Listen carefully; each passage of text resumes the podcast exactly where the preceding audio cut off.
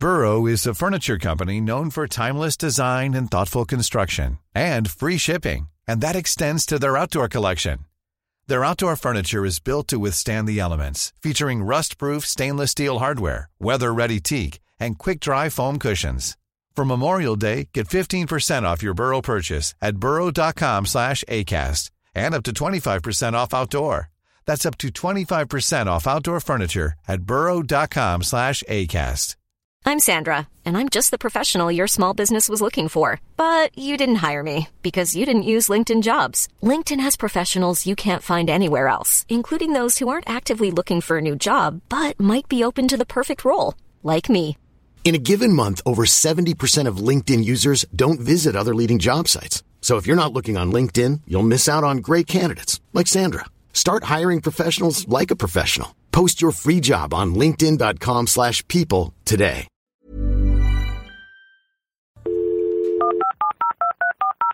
This podcast is a Roifield Brown production. Find others on iTunes. All right. Your Honor. Ladies and gentlemen, please remain standing for the singing of our national anthem.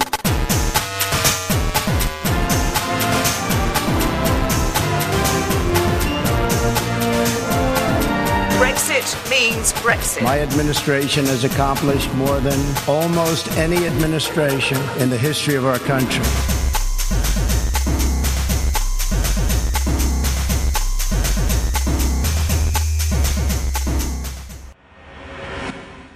If someone asked you about your longest day, what would you say? The Longest Day is a concise crisis podcast hosted by Broadstairs Consulting, joined founder, CEO Leah Brown, FRSA, don't you know, as she unearths valuable leadership insights from fantastic guests that will help you prepare for your own longest day. Season one of The Longest Day is available now. Tune in from the 11th of September for season two.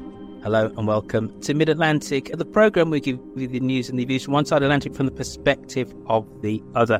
I'm Roifield Brown, who sat in a rather sunny, technically it's autumnal, doesn't feel it, feels like summer.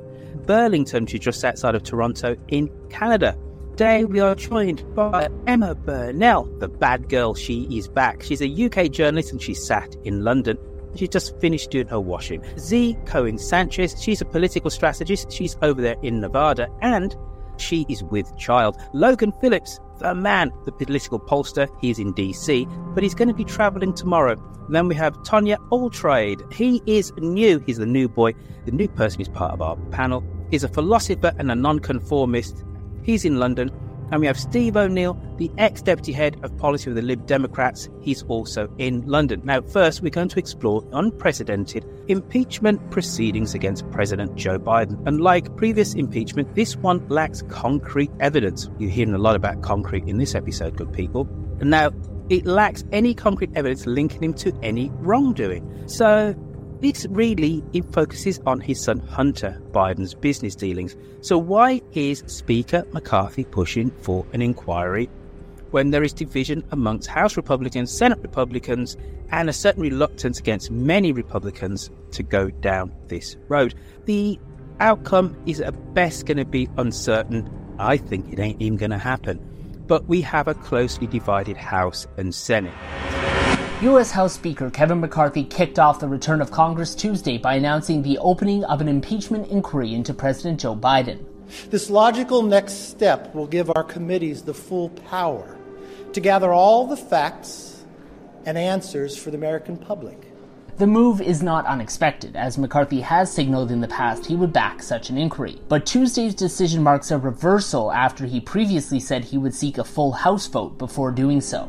Republicans have been investigating Hunter Biden's business dealings, and the president's son is also facing criminal tax and firearms charges by a federal prosecutor. Through these investigations, McCarthy says his party has uncovered what he calls a culture of corruption. These are allegations of abuse of power, obstruction, and corruption. However, the party has yet to produce hard evidence linking the younger Biden's dealings to the president or evidence of misconduct by Joe Biden himself. What has been shown is a few cases when Biden was vice president and spoke to Hunter by phone or stopped by business dinners his son was hosting. First off, I'm going to come to you, Zee. Why is this happening now? Why are the Republicans, at least some Republicans, pushing for an impeachment inquiry against the president? I think it's just a desperation, to be honest, because of, of what's happening, obviously, with Trump. And as we get closer into the 24 primaries, I think that the MAGA side of the party knows that they're in trouble. To be honest, is going to be, if you ask me, a failed attempt at trying to grasp for straws here to see if they can get some of their support back. Now, I don't know if this is according this is probably a Logan question, but according to polls, what that's looking like in terms of their support going into 24. But at least so far with the primaries in 23, it, it hasn't looked very good for them. And Trump support has dwindled just a little bit from the impeachment. So th- that's why I think that they're doing it. Uh, but again, I, I don't think that they're going to be successful in this. First off, Logan, I suppose we, we should really get from you the figures be- between Republicans, where they think this is a great idea, the great American public on a whole. What are the pollsters saying about this attempt to impeach the president? I'll give you the polls, but I actually don't think the polls show what's driving this. I think this is more about the values and goals of parts of the Republican Party are different than what the voters want in general. And it's especially different than what the Republicans representing swing districts want. They're just on two totally different platforms, and this is just another example of this happening. So the polling shows most Americans think that Hunter, 72%, profited from his father's position in government. 59% think he traded on his name, but they don't think that Joe Biden had much to do with it, and with some good reason, because there's no evidence that we've seen suggesting that is true after a long time of the GOP trying to find some. So only 38% think that Joe Biden did something illegal, disproportionately made up of Republicans. I think it was 35 or 36% back in December thought that Biden had done anything wrong. So you've seen a two or 3% increase, despite that being the fo- one of the focal points for the GOP. So there doesn't seem to be much movable opinion here. But the reason why I think they're doing it anyway is McCarthy doesn't want the government shutting down. That is on the verge of happening. He has four members he can lose to get it passed if he doesn't rely on Democrat support, which he might have to eventually. But if he does that, he could lose his speakership. And there's all these cuts that they want. There, there's no way those are going to go for a Democratic Senate. But what they could get through, because it's not linked to the Democrats in the Senate, is McCarthy gives him the impeachment, and that's what he needs to get the votes. He might do it. And I don't think McCarthy actually wants this to happen because I think it's not good politics. Maybe it's good for Trump if everyone looks corrupt, but it's terrible for the him because you have 18 Republicans in districts Joe Biden won. Some of them he won by 10%. Those are guys that can't win if they don't have a distinct brand that's different from the national GOP. They're going to be paying a huge price to support it, which is why I don't think they will and why this impeachment will just be something people will probably forget about in a few months because it's probably not going to go anywhere. That's my guess. Gotcha. You've pointed me in the direction of where I definitely want to go, but I'm going to ask this question to you, Zee. We have somebody like Ken Buck from Colorado who's been really vocal in his skepticism that this is a prudent thing to do without any evidence, any real evidence that there is even a need for an inquiry, let alone a, a impeachment. Can you explain for our listeners where the fault lines lie in the GOP. There is a caucus, as I believe it, there is a, a part of the GOP of which actually Ken Buck is part of, who are really pushing to disrupt the government. And then there are other Republicans who are saying no. Explain for us the Republican caucus in, in Congress at the moment. That's a good question. I think that it's what I'm glad that you bring up Colorado because I think Colorado is one of the most interesting states in terms of this conversation with the GOP because as we see District 3, which is the congressional district that runs through from the bottom of where Pueblo is essentially, right? For anyone who doesn't know Colorado, it's the bottom of the state, runs all the way through all these tiny little towns through the middle of the state, all the way up to Durango and Grand Junction, right? And it makes up, as I said, the majority. I think there's only three, maybe four congressional districts in all of Colorado. Most are pretty small. But that district has such an interesting history because at one time it was held by, oh, I forget his name. The I don't know if somebody can help me out on this, but is it Ben? Is it Ben Nighthorse Campbell? I was just working on it today. Oh, no, it wasn't Ben. It was wasn't Ben. Okay, it was the guy before Lauren took over. I cannot remember his name. But anyway, he was not a, a Trump guy, essentially. I could look him up in a second and, and, get you his name, but he was not a Trump guy at all. In fact, that district has been pretty 50 50 split, I, I think, really since the beginning of time, to be honest. And then Lauren comes in with this strong MAGA message, this strong Trump message, which all of a sudden you see that the number of votes in that district went down significantly. So everybody's saying, oh, Colorado is a Trump state. And in fact, as you were saying earlier, it's the voters are not Trump voters. In fact, it's just a, it's a state that has been, I would say, disenfranchised because as soon as we see the MAGA folks come in, we see this dip in votes happen. And I think that's going to be the struggle. And definitely let me know if I didn't answer your question the way, the way you wanted to go here. But I definitely think Colorado and places like Colorado, in fact, Nevada is also a really good example.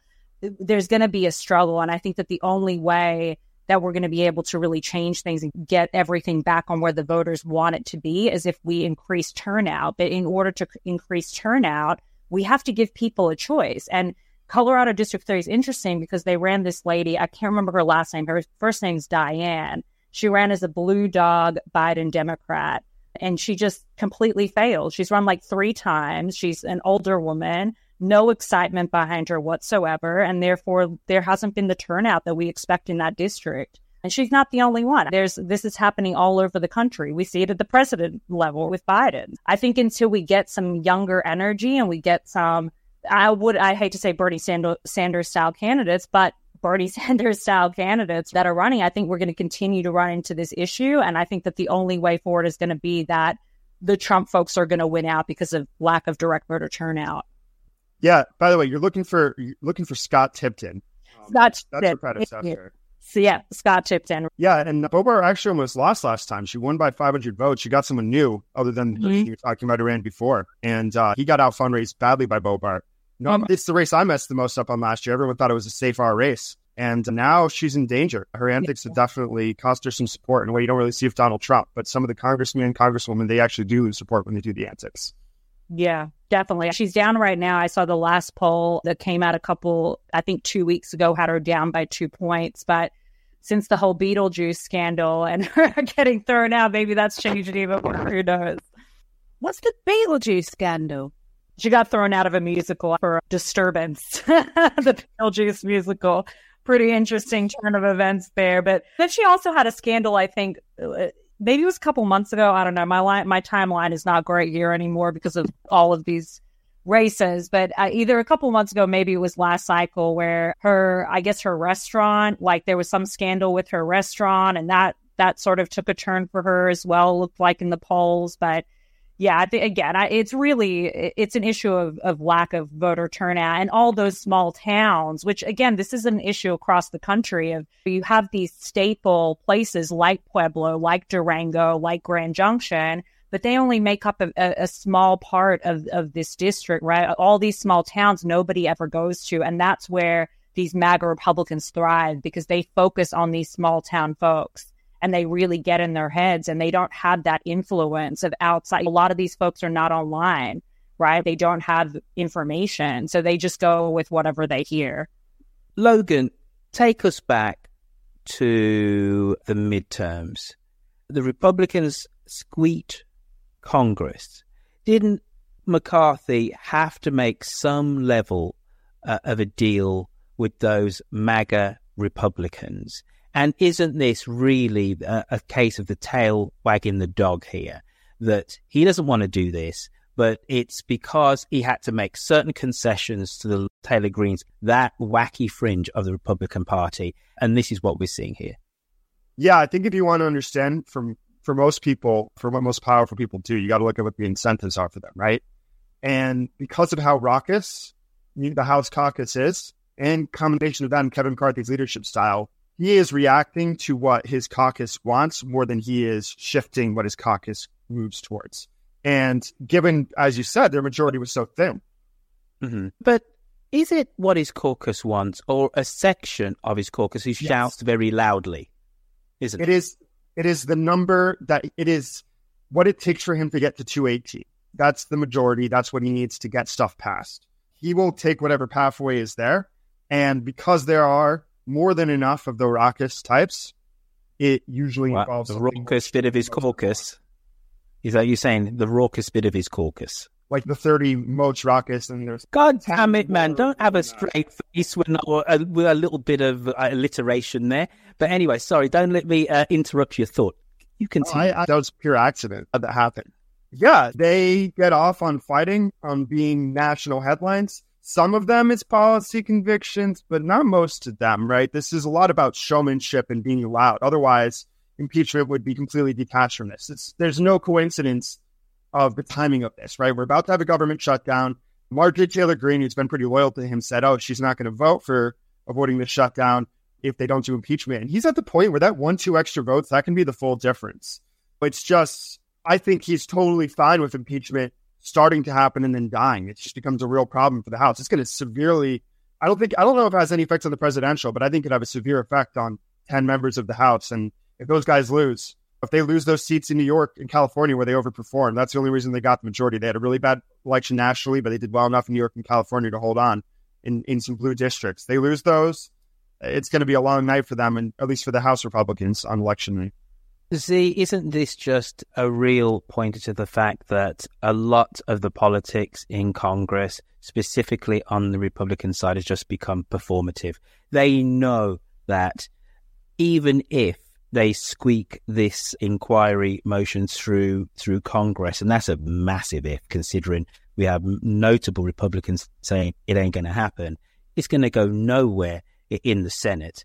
So this is really just a Fox News, One America, rile up the base kind of issue. This is pure performative politics, isn't it? Oh yeah, and if you ask me, it's I, I always come back to. I think all federal politics is, is performative, which is why I, I mostly work on local races because that's where the change I believe really happens. It's you're right. When it goes to the Senate, it's not going to go anywhere. And I think that this is a way for them to not tackle the issues that Americans are facing the housing crisis, minimum wage issues. The list goes on and on of all the issues that we do need to bring to the table and we need to have real discussions about. And these are issues that affect Democrats, independents, and Republicans alike, whether you're on the MAGA side or not, right? In fact, one could argue that the MAGA side is hurting probably more than regular Republicans are, just because they're grasping for a populist candidate, or so they see, right? Trump, who is really obviously not a populist, but has used that Bernie Sanders style messaging. So, yeah, it, it certainly is performative. And I, I, only, I think that this is only going to help both, I, it's only going to hurt both of the parties as we move forward to 2024. It's just a repeat. It's a consistent repeat of what we see every year. And I think people are getting more and more tired of it. And so we're going to see one of two things happen. I think either folks are going to start to vote for independent candidates, which is going to split up the two party system, which could be tragic because I, I, think that will potentially benefit the MAGA Republicans, or people just won't vote at all, which is more likely to happen. And then we continue to see what we've seen in District 3 in Colorado, like what we were talking about earlier, where we just have lack of voter turnout, and therefore we get more Trump style Republicans taking over. Logan, apart from just further discrediting let's say, the Republican caucus, are we actually devaluing impeachment? If you look at the whole sweep of, of American history, they were as rare as hen's teeth. Now they seem to come around just about every administration. So, what does this say about the ultimate sanction on a president's way and modus of, of governing? If, with no evidence that Biden has done anything wrong, you can bring up the I word impeachment yeah, this is the second time we've seen something like this in a matter of a few months. There was not that this has the same level of importance, but the censor is something that was used, oh, I think four times in 70 years by the House. When someone does something like really, truly bad, it's a way to say when you censor one of your own members.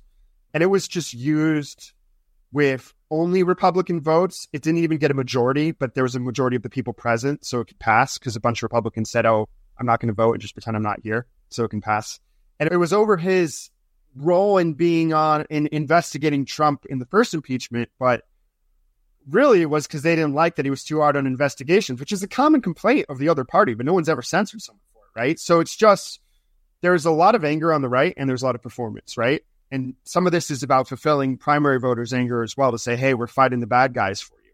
But it's not so much driven by substance or fact in a lot of these cases. And, and, and this is just as true for the impeachment here.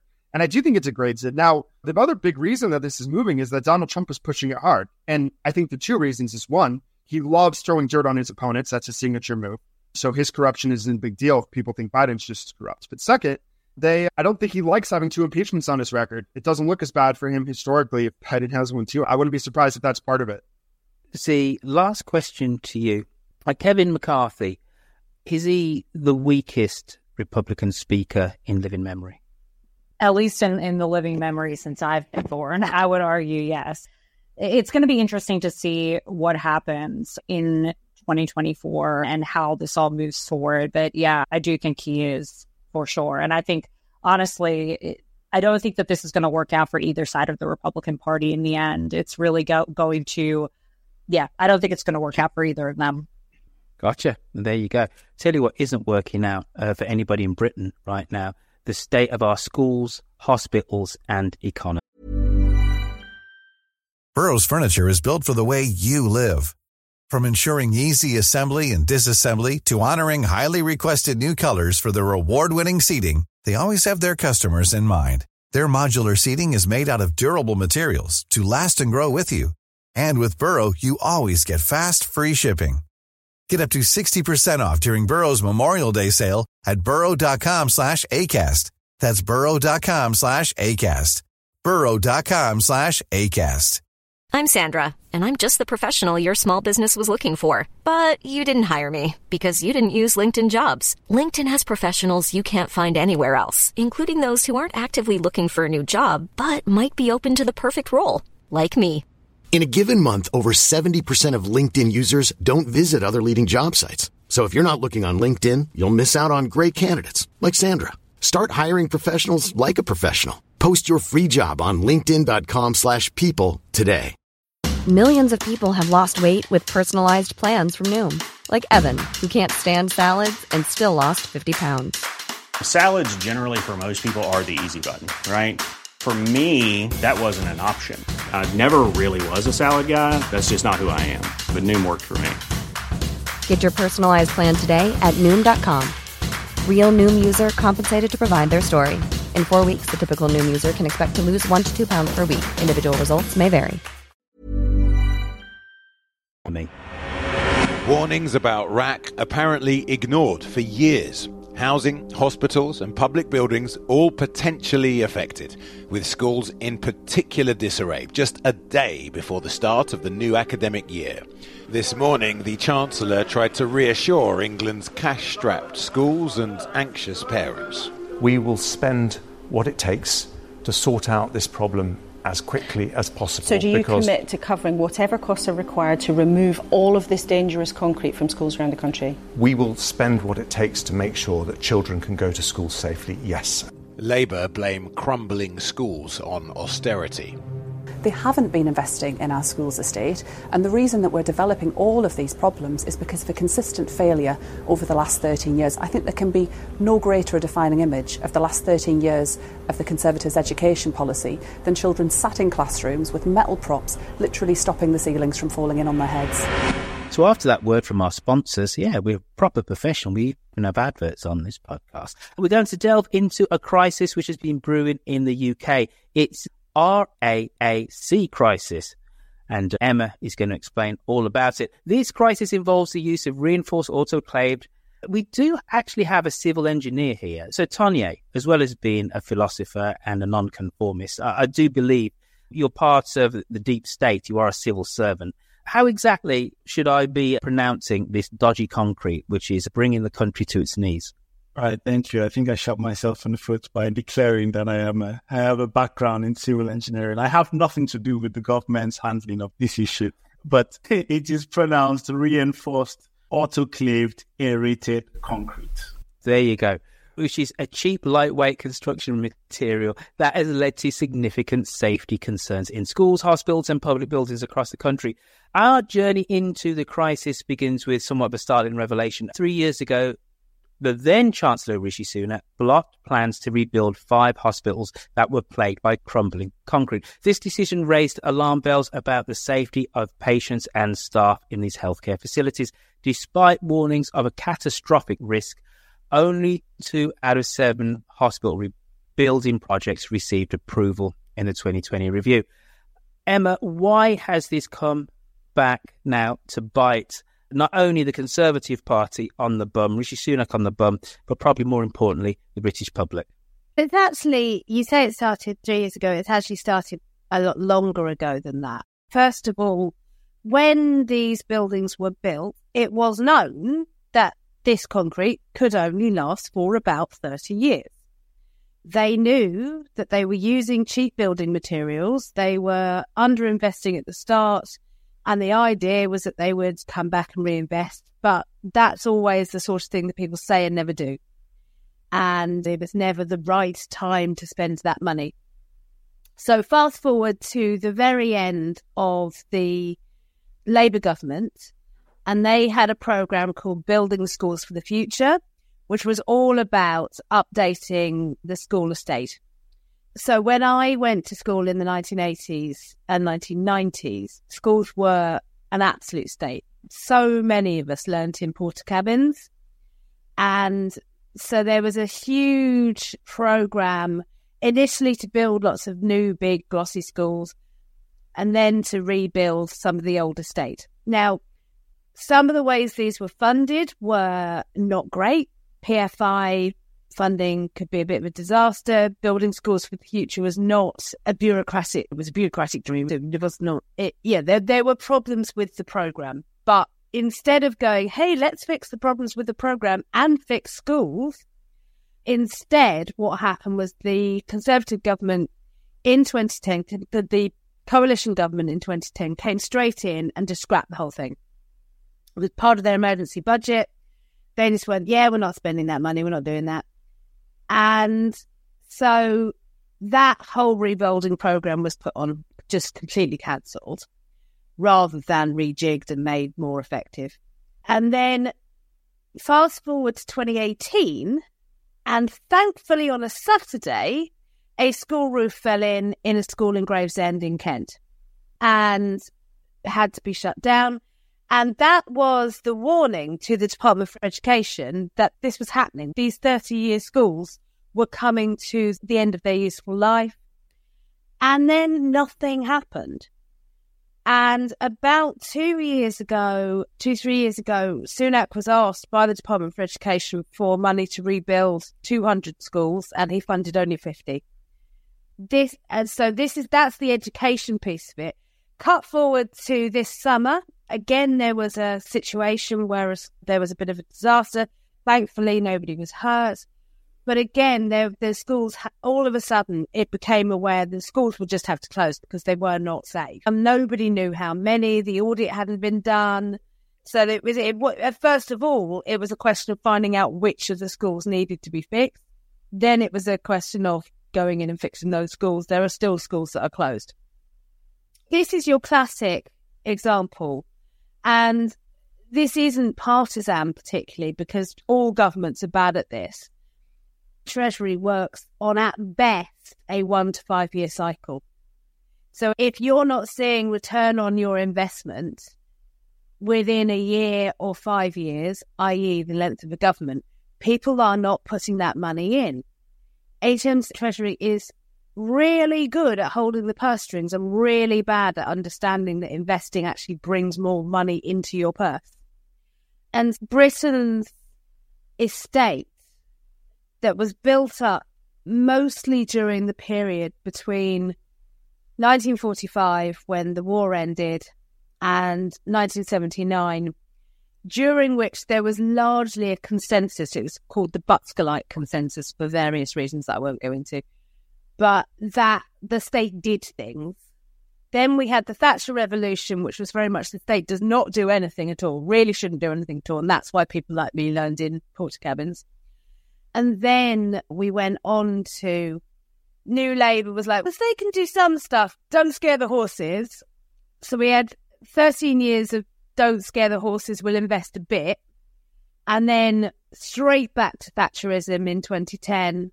And we've had 13 years again of underinvestment on of, of serious underinvestment on top of nervous investment. So a pox on both parties' houses post 1979. In a nutshell? I mean, not quite, because I think there is a difference between we will invest more cautiously than we ought to, and we believe the state doesn't have any role at all. And I Gotcha. think that's a, a good philosophical difference. Tonya can tell me if I'm being using philosophical correctly. Before we come to you, Tonya, our civil engineer, when I put together a panel, I know what I'm doing. I thought, let's get an engineer as part of this one. Steve, between 2013 and 2015, you were a part of the Lib Dems. You were the ex polity. Sorry, I'm going to say, say that again. You were the Lib Dems deputy head of policy. Is this just a hangover and something which Emma pointed to, yet another pointer to the fact that austerity, which was brought in by that administration, um, has not worked. You like to bring up my dark past, Roifield, regularly. Hello, everyone. To be honest, in a nutshell, I think it's right. But actually, Emma was making a more nuanced point about longer term underinvestment. And the point I wanted to make was that we normally talk about investment and we bemoan the fact that nurses aren't paid very well, they haven't got enough teachers. But something that goes under the radar a bit is investing in things and capital. And what we're seeing is that coming to roost. And something that I, you mentioned, I, I did that policy job a while ago. Something that I think I realized over the years is that while the, the consequences of austerity, some of them are very long in the tail. We've seen them plenty over the last few years. I think this is another one that's taken even longer for us to see. Now, of course, I think this problem was known in the 90s. Other governments have done things about it. But the longer you leave it, the worse it gets. And it's clear that governments over the last 10 years or so have not invested in things. And the country is now metaphorically and some more perhaps literally crumbling around us. And we're seeing that now. Tonya, this crisis underscores the need for proactive maintenance and investment in our kind of critical infrastructure. But Emma pointed to a halcyon age, the age where I first started going to school, pre 1975, though I finished in, in the middle of those Thatcher years. And new schools were being built all the time. Kids were given free school meals. I even had free milk at school, though I hated the stuff. If we're going to have critical infrastructure which is going to be fit for purpose, and we're really going to look at the long term, we need to go back to a consensus, don't we? We can't have hospitals, schools, critical buildings which are built by the government in effect at the vagaries of political and economic whims, can we? No, we can't, Roifield. We absolutely cannot. And, and it goes back to Emma's final point around the philosophical difference between the two governments. And, and we need to go back to basics about bringing what the philosophical direction the country needs to take forward is. And that philosophical difference is what is causing this impact and the consequences we're seeing. Obviously, the chicken is taking maybe 20, 30 years to come home to roost, but it, it is coming home to roost from all of those decisions. The country needs to come back together as to where do we want to go to and what's important to us? Where is our core? Where is the strength um, that we find ourselves in? And where do we start rebuilding from? Yeah, why don't you tell us then, Mr. Civil Engineer, first per, first time on the show, new boys part of the posse. Where do we start to get this political consensus for kitty, critical key infrastructures? Do we just fundamentally need to get rid of this Tory shower? Get rid of them, let them have their economic drubbing so we, we can start again. Or can we start to put together those building blocks in the last, what, 12 months, 15 months of this administration?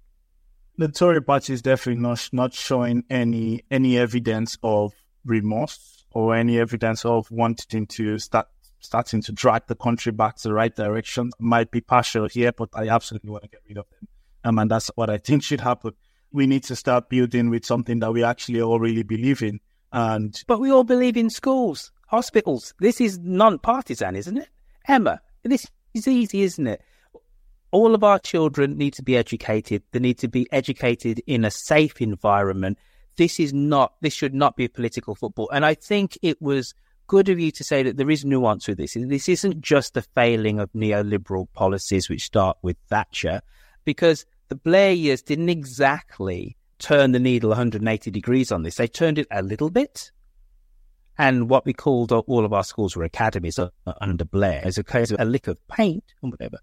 In academies under Blair, that is a misreading of what the academies programs. All right, let, uh, let, us uh, You know what? Thank you for admonishing me. And even Tonya got all exercised as well. I could see him. But your point, I think, was a fair one. This isn't just down to the Tories.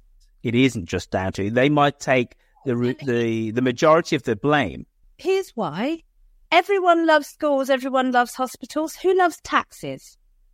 Now, what pays for schools and hospitals? It's taxes.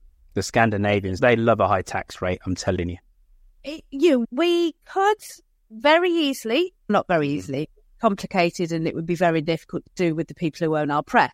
But we could tax the exact same amount, keep the tax burden the same as it is, but shift it from work to, to wealth much more, increase capital gains tax, increase inheritance tax, without ever raising lower paid workers' income tax and pay for these things.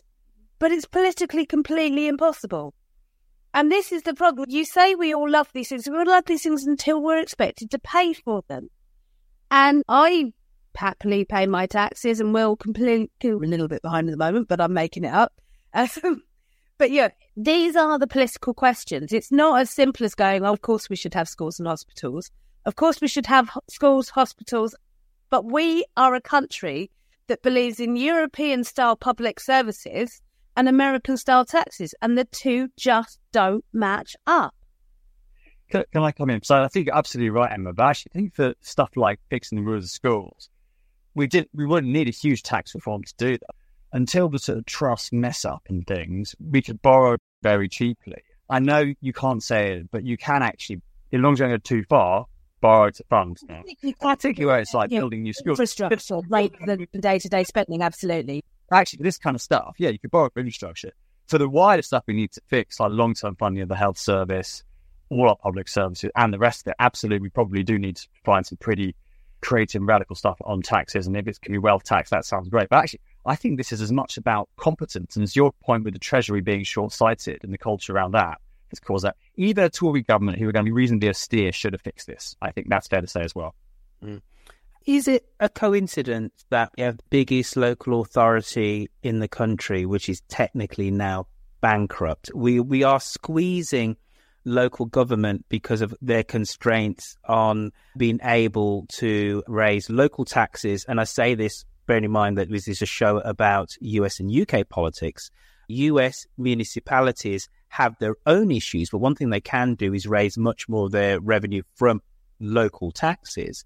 And obviously, there is a statutory need for UK local councils to provide a whole raft of services, of which education is one of them. So, is this just a terrible coincidence that Birmingham has technically gone bankrupt? And does this again point to the fact that Britain in 2023 is failing in so many different areas? Anybody feel free to answer.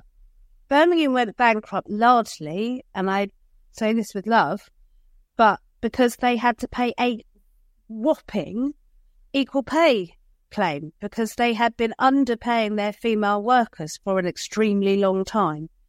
Um, there are each of the councils that have gone bankrupt have done so for a different reason. Thurrock, Tory council, was investing in all sorts of bizarre stuff.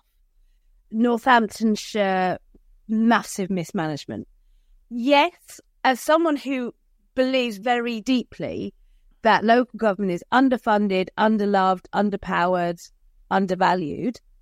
I absolutely believe that, but I what I think we shouldn't, as someone who's partisan, pretend that isn't a factor is that Birmingham Labour Council were not paying their female workers properly. Yes, and it was something which was going back at least to the 1970s, and yes, they had an unprecedented bill which they had to pay. But the reason why I bring this up is because British councils, uh, their funding model is very peculiar, that only a third of their money actually comes from local taxes. By central government denies them the, the ability to raise. Collected that we have local council tax bans, but that isn't collected by the council generally. It, goes into a national pot and then is re- brought back down again for the most part. Very little taxation happens between you and the town hall without the Treasury getting involved at some level.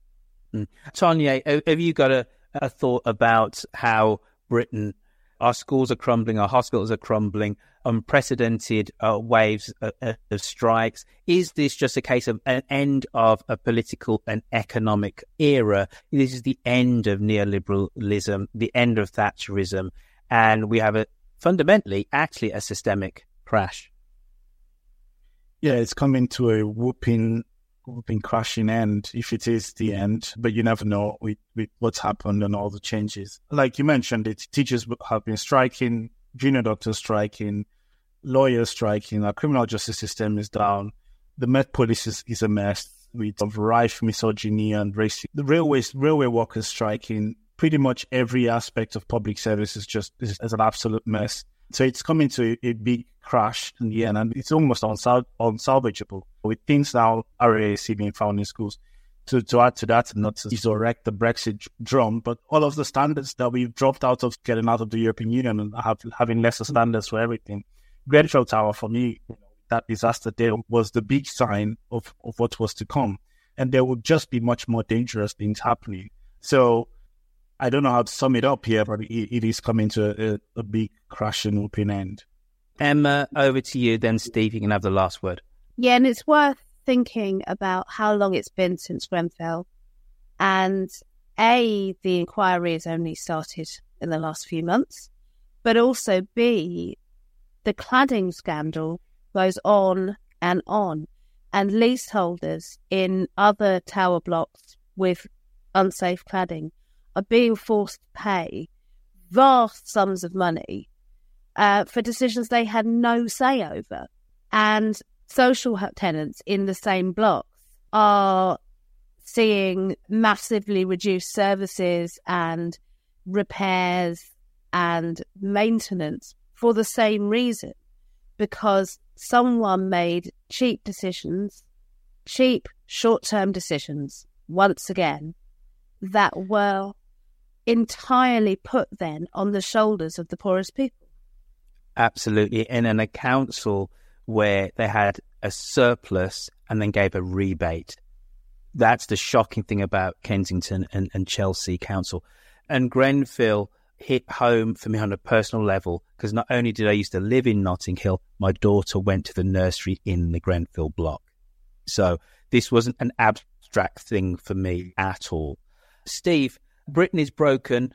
Can Britain ever be great again? I sound like somebody from GB News saying that, right? But but I feel I am somewhat proud to be British. I'm a proud Brummie, and the blows, the body blows that Britain has taken since 2016 have been manifold, manifest.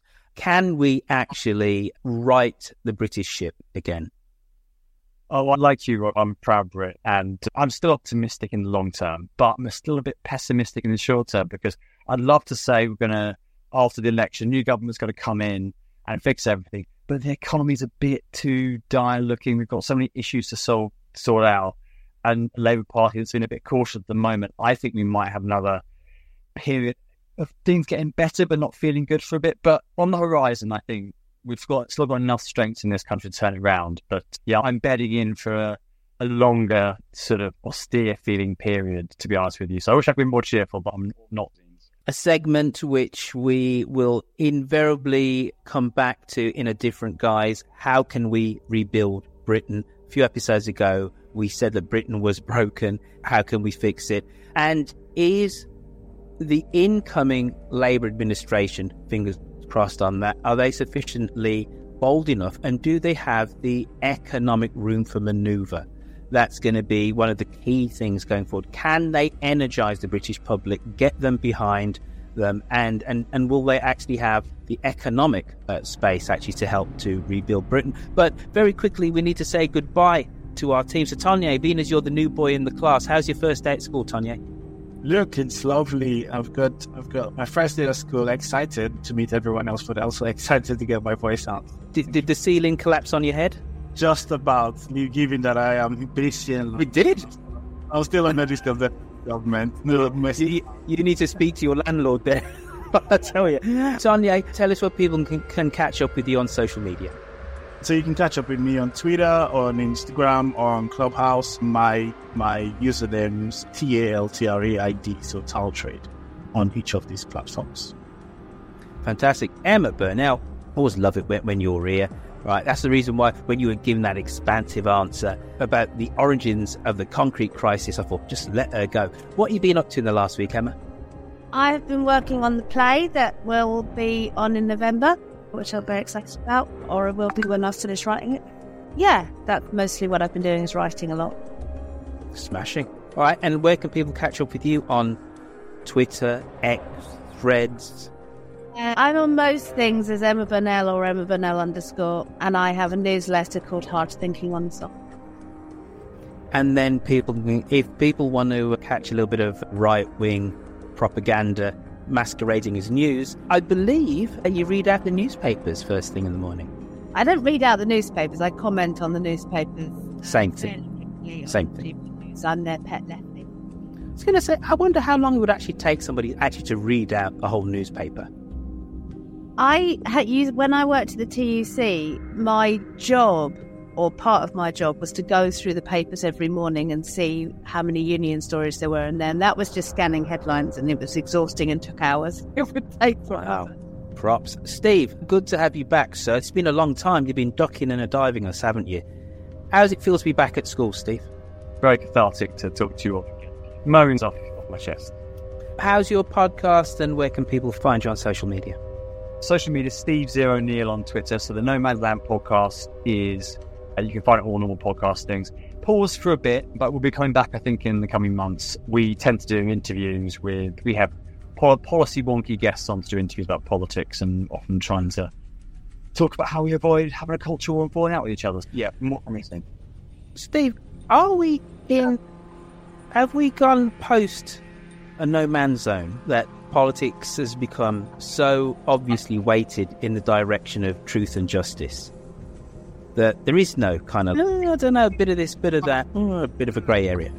Yeah, I think it's probably got a bit less. I also think the country's not fallen out with itself quite in the same way as it was. We did have a Brexit, and now mm. you get these odd issues, but it's really a minority who care about them. So I think the cultural stuff's not as bad as it was. Touchwood, hope it doesn't come come back. But yeah, I think you've also got a point it's we are so weighted with being fed up with broken Britain, aren't we? That most people are going in that direction. Yeah, not really. I'm not really in between the trenches anymore. I probably got walked over and crossed the other side now.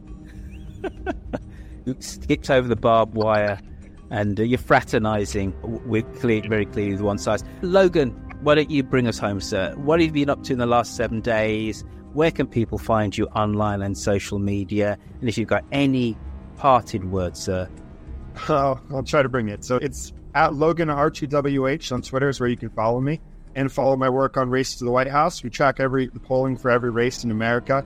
We're now predicting the GOP primaries. We got a major upgrade. It shows what would happen if the election were tomorrow on the site. And uh, finishing up the House forecast right now, which will soon let you see pretty easily. This will be a new feature on it. The top 50 races. It'll tell the story of each race to give you context. So it's not just numbers on a page, but like what type of voters are there, what are the trends and the history happening. So should be cool, good way to understand democracy and see what's going on. And bring us home. Hey, I know I think both our countries are going through rocky times, but it's easy to forget when you're living through history that the moment you're in doesn't define your country's future necessarily, right? These things go back and forth. And I think it's a lot darker when you're in it. But that doesn't mean that the UK 50 years from now, kids are going to be thinking about 2023 and that's going to be the turning point where everything came to hell. I don't think that's going to be the case. The UK has a lot of strong, a lot of big strengths to it. It'd probably be a rocky decade, but it doesn't necessarily change the long term arc of the country. There you go, folks. That's been me with my friends Tonya, Emma, Steve, Logan, and Zee and that's been a Mid Atlantic. You can send me a really angry email if you want at roifield at gmail.com. You can send me a really pleasant email also at roifield at gmail.com. You can also tweet me at don't do that. I'm never on Twitter. That's just a waste of time. Send me an email. Send me an email. And I'm also on threads, but who cares about that really? Emails. E- I respond to emails. There you go, folks. Don't forget left of centre politics is right finger politics, but we try not to demonize our right leaning brothers and sisters. We try and win them over with facts and with reason and with a sunny disposition, knowing that, as Logan said, the future has to be better in both of our two great nations. Take care. Look after yourselves. Toodle pip. Bye bye.